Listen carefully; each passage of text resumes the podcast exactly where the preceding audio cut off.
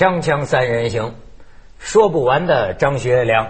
今天咱们请马先生和这个郭老师啊，这个研究张学良的这个专家了，呃，来聊聊张学良。张学良啊，太多这个千古之谜了啊。但是您有望是个解开很多谜团的人，因为这他他是这个做过这个多年张学良的晚年这个口述历史，就是跟张学良这个呃朝夕相处过，而且呢，甚至你知道他还搞什么统战工作，他啊费尽心思找他的女儿学唱那个《松花江上》，然后让他们给张学良唱，盼着唱动了张学良老的感情，让他生前能够回东北，但是最终还是没有回去。但是今天这个郭冠英老师啊，我我想先先拿出来他写的一首诗，这首诗里边有故事啊，这是您给我们介绍一下。哦，因为后来呢，张学良呢，我虽然跟张学良很熟，但是呢，我常常批评他，他不对的地方我就批评他，所以他他这个对大陆啊那个回去的事情老是这个扭扭捏捏，呃，我就常常鼓励他回去，然后他他。呃，就是你排除那些别的影响，就后来他到了美国去了以后呢，他又把那个赵四啊，其实赵四对我很有很多误会，认为我是对张学呃会把张学良弄回大陆的，所以张赵四对我印象一直不好。结果他到了美国以后，把这个赵四丢在洛杉呃旧金山，他自己跑到纽约去找他的这个老的女朋友，啊，他最喜欢的，临老入花丛，这多大叫赵四？那个叫蒋四小姐，蒋四小姐是贝聿铭的后妈。贝聿铭的后妈，贝聿铭的后妈，哎，对对对。那么张学良说，人家就说赵氏好还是蒋氏好？就张学良讲了一句非常外交的话：赵氏最好，蒋氏最爱。这是会老情，所以你就有诗为证。对，那他就写了，他就跟蒋氏很好。那么我就带他去到处玩的时候，我就写了这个溪口一别半世纪，就是他最后一次跟蒋氏小姐见面是在溪口，就是软禁以后啊。好梦未圆愁夜长。嗯，张学良给我了一首诗，是万公四写的，叫好梦月未圆愁夜短。哦，愁夜长。愁夜长。秋后骂子啊，心游乐就是东北土话，秋后骂子就是已经老了老了。可是心游乐。纽约新潮共黄昏，两个人共黄昏之恋啊！平生遗憾为蒋氏，旧爱新欢本一人。嗯，因为张学良说过，平生无遗憾，唯一爱女人 啊！我就讲他的唯一遗憾就是爱蒋氏，旧爱新欢呢本来是一人。嗯，老伴呢就是这个赵氏呢有主了，已经信耶稣了啊，就不要再修回顾了。这蛮君武的诗啊，更报佳人。赌几回，本来是无几回嘛，那首诗啊，对啊，对，因为他们两个常到大大西洋城去赌博啊，哎，我就说更报家人赌几回。这个张学良好像这个人他自己说他是有这个赌性的，对啊，我现在看到一些说法是当年西安事变的时候，他有一种心态就是赌一回，甚至自己也不完全知道后果如何。对，西安事变呢，它主要是。被蒋介石刺激的，所以跟共产党并没有关系。他跟共产党那时候很好，他认为站在抗日的阶段角度来讲，我们要支持共产党，因为共产党经过这个长征呢都没有被消灭。那么这个军队是如果用在抗战战场的话，是个非常好的军队。而我们这些东北军啊，这些军队不过就是呃升官发财吃饭而已，嗯，不像那共产党有有思想有组织，是他是上下一贯的。这他在我节目里也讲了，嗯嗯。那他就后来到了。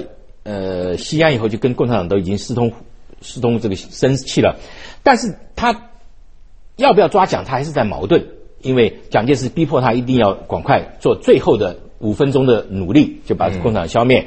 可是他还在矛盾的阶段，就是为一二九那天，他把学生劝阻了，学生去华清池向蒋介石的这个请愿，他把他劝阻了，劝阻了晚上他就跟蒋介石去讲说，我把学生给劝阻了，我跟学生讲。我可以代表蒋院长、蒋委员长保证各位，我们马上要抗日。我也可以代表学生去跟蒋院、蒋蒋委员长讲，请蒋委员长赶快抗日。就蒋总统就骂他，蒋委员长就骂他，蒋经蒋介石就骂他，说你怎么可以做两面人，一边代表我，一边代表学生？哎，就讲得很凶，讲得很凶呢。那个最后说，我告诉你，对付这些学生呢，除了用机关枪打以外，是没有别的办法的。他张学良为这句话就就气的，他说：我如果当时有手枪。我立刻就把蒋介石打死了。可是呢，他说蒋也看到我脸都变了，怎么？所以蒋又安慰我好多很多的好话。哎呀，你年轻啊，不懂事。就我们老人家安慰人家，你年轻不懂事啦。就我懂了，怎么？就为这个吵架，他下定了决心就抓他。所以一二九嘛，一二一二一零十二月十号回去策划，嗯，十二月十一号晚上就出动兵了嘛，到了华清池早上五点钟就抓人嘛。哦，马先生对这一段对张学良，您的兴趣点在哪儿？嗯，我我觉得有这个张学良的这个此举啊，就是这个西安事变这这个举动呢，它跟中国的传统文化中呢，它是有些相悖的地方。你比如说，他毕竟那个这个蒋介石是他主子嘛，嗯，这个动这样手，这个在历史上一般情况下都不会有好评。他没有对错，理论上讲他没有对错，他对你有对错，对这个事态没有对错。你动手，如果你是他的下属，从文化的角度，这个这上呢，大部分人是不能通过的。但是后来的事情是比较出乎我的意料，我觉得蒋介石还算很很心很宽的。不管怎么说，到最后，这个这个对对这个事态，对张学良这个事态呢，就是呃。还是接受了这个这样一个事实。嗯，你要你你换我们每个人自个儿想，你底下人给你翻一次脸，你试试，这个是个极端的翻脸，就基本上是危及生命的一个翻脸。比如说，我现在近年来啊，看到过一些海外有这么一种观点，是个个都声称自己是有什么档案的哈。比方说，就讲这个当年西安事变，说张学良啊，呃，是本来在西安事变之前跟苏联方面，就跟斯大林这方面接触密切。那么说，张学良实际上是有那么一个心思，就是倒蒋，然后由他做这个总头、总盟主来领导抗日，甚至说当时中共方面也表示愿意接受张学良的这个这个麾下，呃，来来共同抗日。那么你根据对张学良的了解，你觉得他当时有可能有这个盘算吗？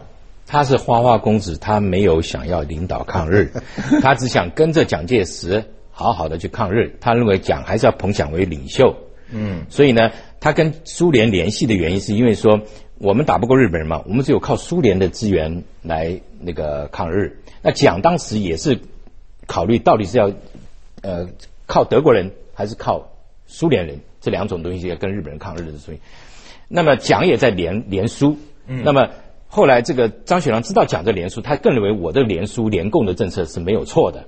可是蒋的意思说，我虽然连输，但是我把国内的一个共产党要消灭以后，要搞清一色，这样我才能做。所以两个人真正的争，一个是安内攘外，一个是攘外安内。张学良主张，我们只要能够先对付外面的，我们内部自然会安。蒋介石说，我内部一定要清得干干净净，我才能去攘外。那可是你刚刚说的那个有关那个组织，向他组织方面，你别忘了一点，蒋介石他当时的时候，中山舰事变，他也把人家汪精卫抓起来了。汪精卫也是他的头哎，他为什么可以抓人家呢？这第一点。第二点，蒋张学良等于救了蒋介石啊。中原大战的时候，要不是他站在蒋介石这边，他站在冯玉祥和站在这个这个这个阎锡山这边，蒋介石就完了嘛。嗯。所以蒋介石对他非常的感恩，也真的把他当做蒋介石本来天下都要交给张学良，就在西安事变以前的时候交给张学良。所以至于蒋介石回去为什么没对他那个下杀手呢？因为。他饶了蒋介石的命，蒋介石当时把命争回来了，他心里高兴的很，所以他可是呢又不能不抓这个张的原因，是因为他的部下觉得张这样做，他这个戏演不下去，所以他必须要把张抓的。可是你看他对杨虎城，他就最后痛下杀手啊，区别对待啊，就区别对待。他到了一九四九年大陆快失败的时候，他也很气，他准备杀张学良，可是后来。因为张学良关在台湾，他还来不及杀。如果在大陆走的时候，张学良又二二八事变以后，他们本来想把台那个陈仪本来想把张学良送回大陆，就是觉得台湾不安全。当时都已经东西都打包好了，准备送到江西。结果后来那个内战恶化以后呢，就不动了。如果送到江西，想走的时候一定叫毛人凤就把他杀掉了。哎呦，懂不懂？在在台湾就没杀。这个历史真是有有兴趣，咱们去下广告，锵锵三人行广告之后见。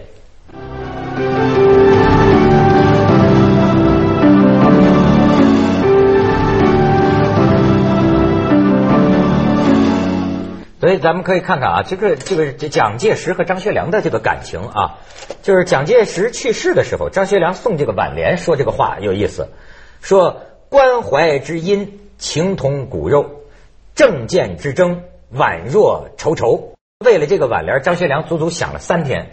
哎，好像是说原来这个咱们大陆这边吕正操将军跟这个张学良互相赠诗问答嘛。你看张学良他回的。白发催人老，虚名误人身。主恩天高厚，世事如浮云。哎，这个就让我们很感兴趣。您您怎么看这两个人之间？那个他给蒋介石那个诗是他第一次告诉我的，所以在他生日以前，我把这诗公布在《联合报》上面。那么这个白发催年老了，呃，这个他以前常常跟我们讲，他不是针对武那个那个，他常喜欢提这个诗给人家，代表他很豁达，代表他这个诗也是跟蒋介石讲说，我对天下没有争了，你不要杀我了，也是有一点这个味道。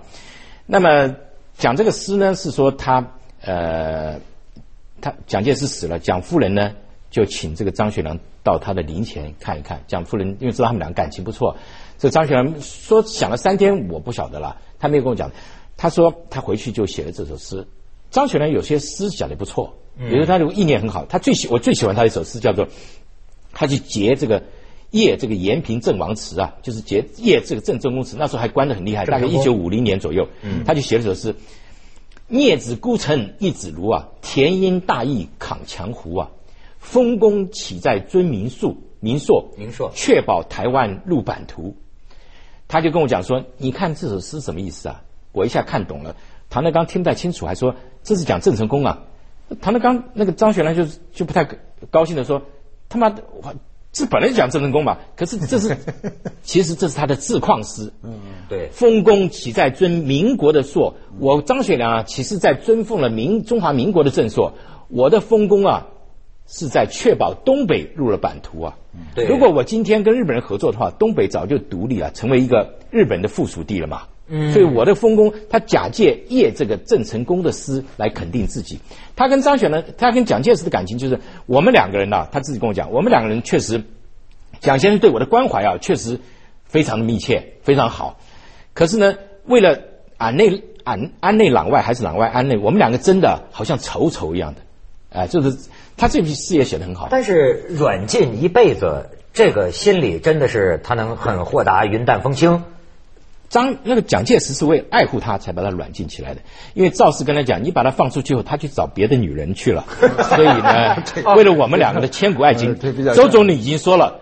他们两个是千古爱情。那蒋介石说：“我要达成周总理千古爱情的愿望，我就不能放他出去，不然他又去那个乱搞了。”老花花。对 对对对对。哎，你看一放出去，不去找找蒋氏小姐吗？所以我都是原对的嘛。但是他他年轻的时候是不是就给人的感觉啊，说是这个花花公子？但是我发现他自个儿，呃，好像感觉说，你看那个时候戴笠老是追查我，我那个时候在上海啊有个女朋友。但是实际上啊，我是假借什么会女朋友给他们造成假象，我是去谈这个呃经国大计去的。他他 是不是这么？这这人到底是一个什么人呢？他没有，我没听过他讲这个话。但是他对特务确实是不满，不但不不满这个军统的特务，也不满那个中统的特务。他就认为说，蒋先生呐，这个人呐，他什么地方都安一个人在旁边监视你。他说我不是这样的人，我是信信人不疑，疑人不用。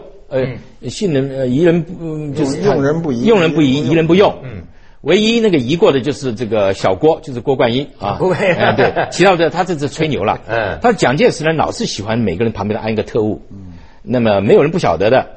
他是这样子的话，呃，什么军事臣如草芥，臣臣事君如叩头。对，你这样对人的话，人家就怎么对你。他说讲这种到处防备的心，其实对他的这个政治是不好的。嗯，那么呃。所以蒋怎么监视他？他其实最后也没监视掉嘛。蒋后来很痛悔，就是说，蒋在跟他吵架以后，回去在日记还写着：对张说话不可太过，以免于心不安。因为他那天看到他发脾气跑了，你在他地盘里，他你只有一连人在那边，他有十万的军队在这边，他随时把你抓起来。蒋就在日记里面写的这呃当心的话，结果呢，我说他后悔意外，没想到蒋那个张学良当时就要想抓他了嘛。啊，真的就是干这么一票。哎，马先生，你你对张学良这个人的内心有什么揣测的？我觉我觉得呢，他那个那个时代啊，就是西，就是我们抗战初期这个时代呢，跟这个民国革命后来的这一段时间，就是民国革命成功以后这一段时间，对他们影响是非常深的。这一段呢，我们的历史中写的都比较淡，我想台湾可能都比较清楚，就民国革命的这个成功。他当时呢，从一九一一年辛亥革命十月十号开始，一直到第二年次年的呃孙中山临时大总统哈，这中间。多少个省独立，宣布独立，中央宣布独立。嗯，那么这是中国人的一个心态，就是终于从那个清朝拖出来了。我他妈清朝快完了，我们兄弟们都个个独立。但当时好像有统计，十四个省都宣布独立。这是一个心态。然后呢，从一九一一年这个不一九一二年孙中山临时大总统以后，一直到孙中山去世的这十几年当中，你知道有多少人占过这个位置？甭管是实的、虚的、临时的、长的、短的，一共大概是十九人次、十四人占过这个位置，总统的这个位置。嗯，那么最呃这个最短的一个人叫周自齐，他九天。当这总统九天就临时行使总统的原则，真是呃呃职务。那么这时候呢，就是他的军阀。我们过去老看那个《红楼梦》记，不老有一个台词叫“天下混乱”，什么军阀军阀混乱，天下大这这个大乱呢？就是当时的这些军阀，因为他他爹就是军阀，这个不用说嘛。他爹呃掏出那个张作霖张大帅，那都不得了的人物。要不是那被那颗炸弹炸了，那后面呢，我想他也没那么光辉，他也不会那么年轻就突出来，有爹罩着呢。因为爹走了嘛。他就他就还是一个出，就是从从某种意义上讲，少年登科大不幸也。对对，哎对对对对，背景太好，背景太好，好啊，对对对对，背景好了，然后又登的又早了，哎，所以他这个心态呢，就是比较火气火气壮。你想想，他在他。等于是拔枪相向他主子的时候，他是三十多岁，那是他妈火气最壮的时候。嗯嗯，一个人一生中火气最壮，而且没顾虑了。二十多岁你要做这个事儿，你是有天大的顾虑。你到五十多岁的时候，我估计也没火气了。对对对，所以我的五十岁还能干范青范兰青，我六十岁干范兰青的事情，我很了不起。对对对对对，老当益壮。您有这样的心态是非常不容易的。就是我觉得，我我们在大陆哈，就是呃接触的我我接触的知识分子很很多了，像您这个年龄和背景有这样大火气的人，他根本我见不着，还不性情中人啊，性情中人没有了，几乎没有，说话都是非常缓和的。我原来也非常性情中人，现在这些年也磨得也比较缓和了。啊，颓了，就是有时候吧，其实那话还不是那意思，就让人能给曲解成那意思，你还没地方去解释去。但是啊，我是看插句嘴，就是中国的知识分子确实比较聪明的，像我这种笨的人呢，还是不多了。知识分子是需要您这样的，需要有祖国特色，需要有傲骨的，确实是知识分子。但是我看呢，这个像张学良，就您这个纪录片，他的这个这个口口口述、言谈话语之间呢，他还是这个挺挺雄起的、挺雄雄性的这么一种性格，甚至让我联想到啊，这个东北人呐，你觉得张学良的这个性格当中啊，是不是还会有一种？呃，不能叫匪气吧，就反正当年他爹就不就是拉拉了拉队伍拉杆子嘛，是不是还是有这么一种气气质在里面？对，这太多了，这种气质。他，我有个十四级的这个四级行过，我原来有四级的四级行过，现在做了个十四级的。其实你们所讲的话，所有的问题在里面全都有解答了。我们中国近代史的，对，都在里面讲的很清楚了。看完以后啊，我们很多争辩的东西都不必讲了，因为可是东北的这个。习性呢也有好也有坏，他可能在乱世中间的时候，他很勇敢冲，但是这种习性如果在一个一个比较有有正常的社会、有法治的社会这样子的话，很多人就作奸犯科，呃，就这种心理。那么张学良他也说，我爸爸是因为这个这个这个当时的是天下大乱，所以我们是保险队，不是完全是土匪。嗯，保险队其实就是军队的前身。嗯，就是说你这个这一区的士绅给我钱来养个武装。来跟外面打，可是养谁？你不会养那个马英九啊？你一定养的就是张作霖那种，或者是那个那个保家护院、保家护院的那种人，对不对？那么一定是这种两肋插刀的这种人嘛。所以也不可能找养张学良，也不可能讲郭冠英这种人嘛，就温文儒雅的，对不对？一个聪明，一个笨的知识分子，不可能这样。所以呢，乱世中间就出这种叫做枭雄。枭雄。可是呢，这种枭雄的这种性格，如果还在法治社会呢，常常就。作奸犯科，哎，因此就应该由民主在法治来规范这个东西。我们希望我们能建立一个一个国家以后，国家稳定的，我们靠民主法治的来壮士的国家，而不是最后你看刚刚你说的那个军阀有两百多次的战争，大家杀来杀去，那就不应该。所以这就是张学良留给我们的历史教训，要建法治国家。锵锵三人行，广告之后见。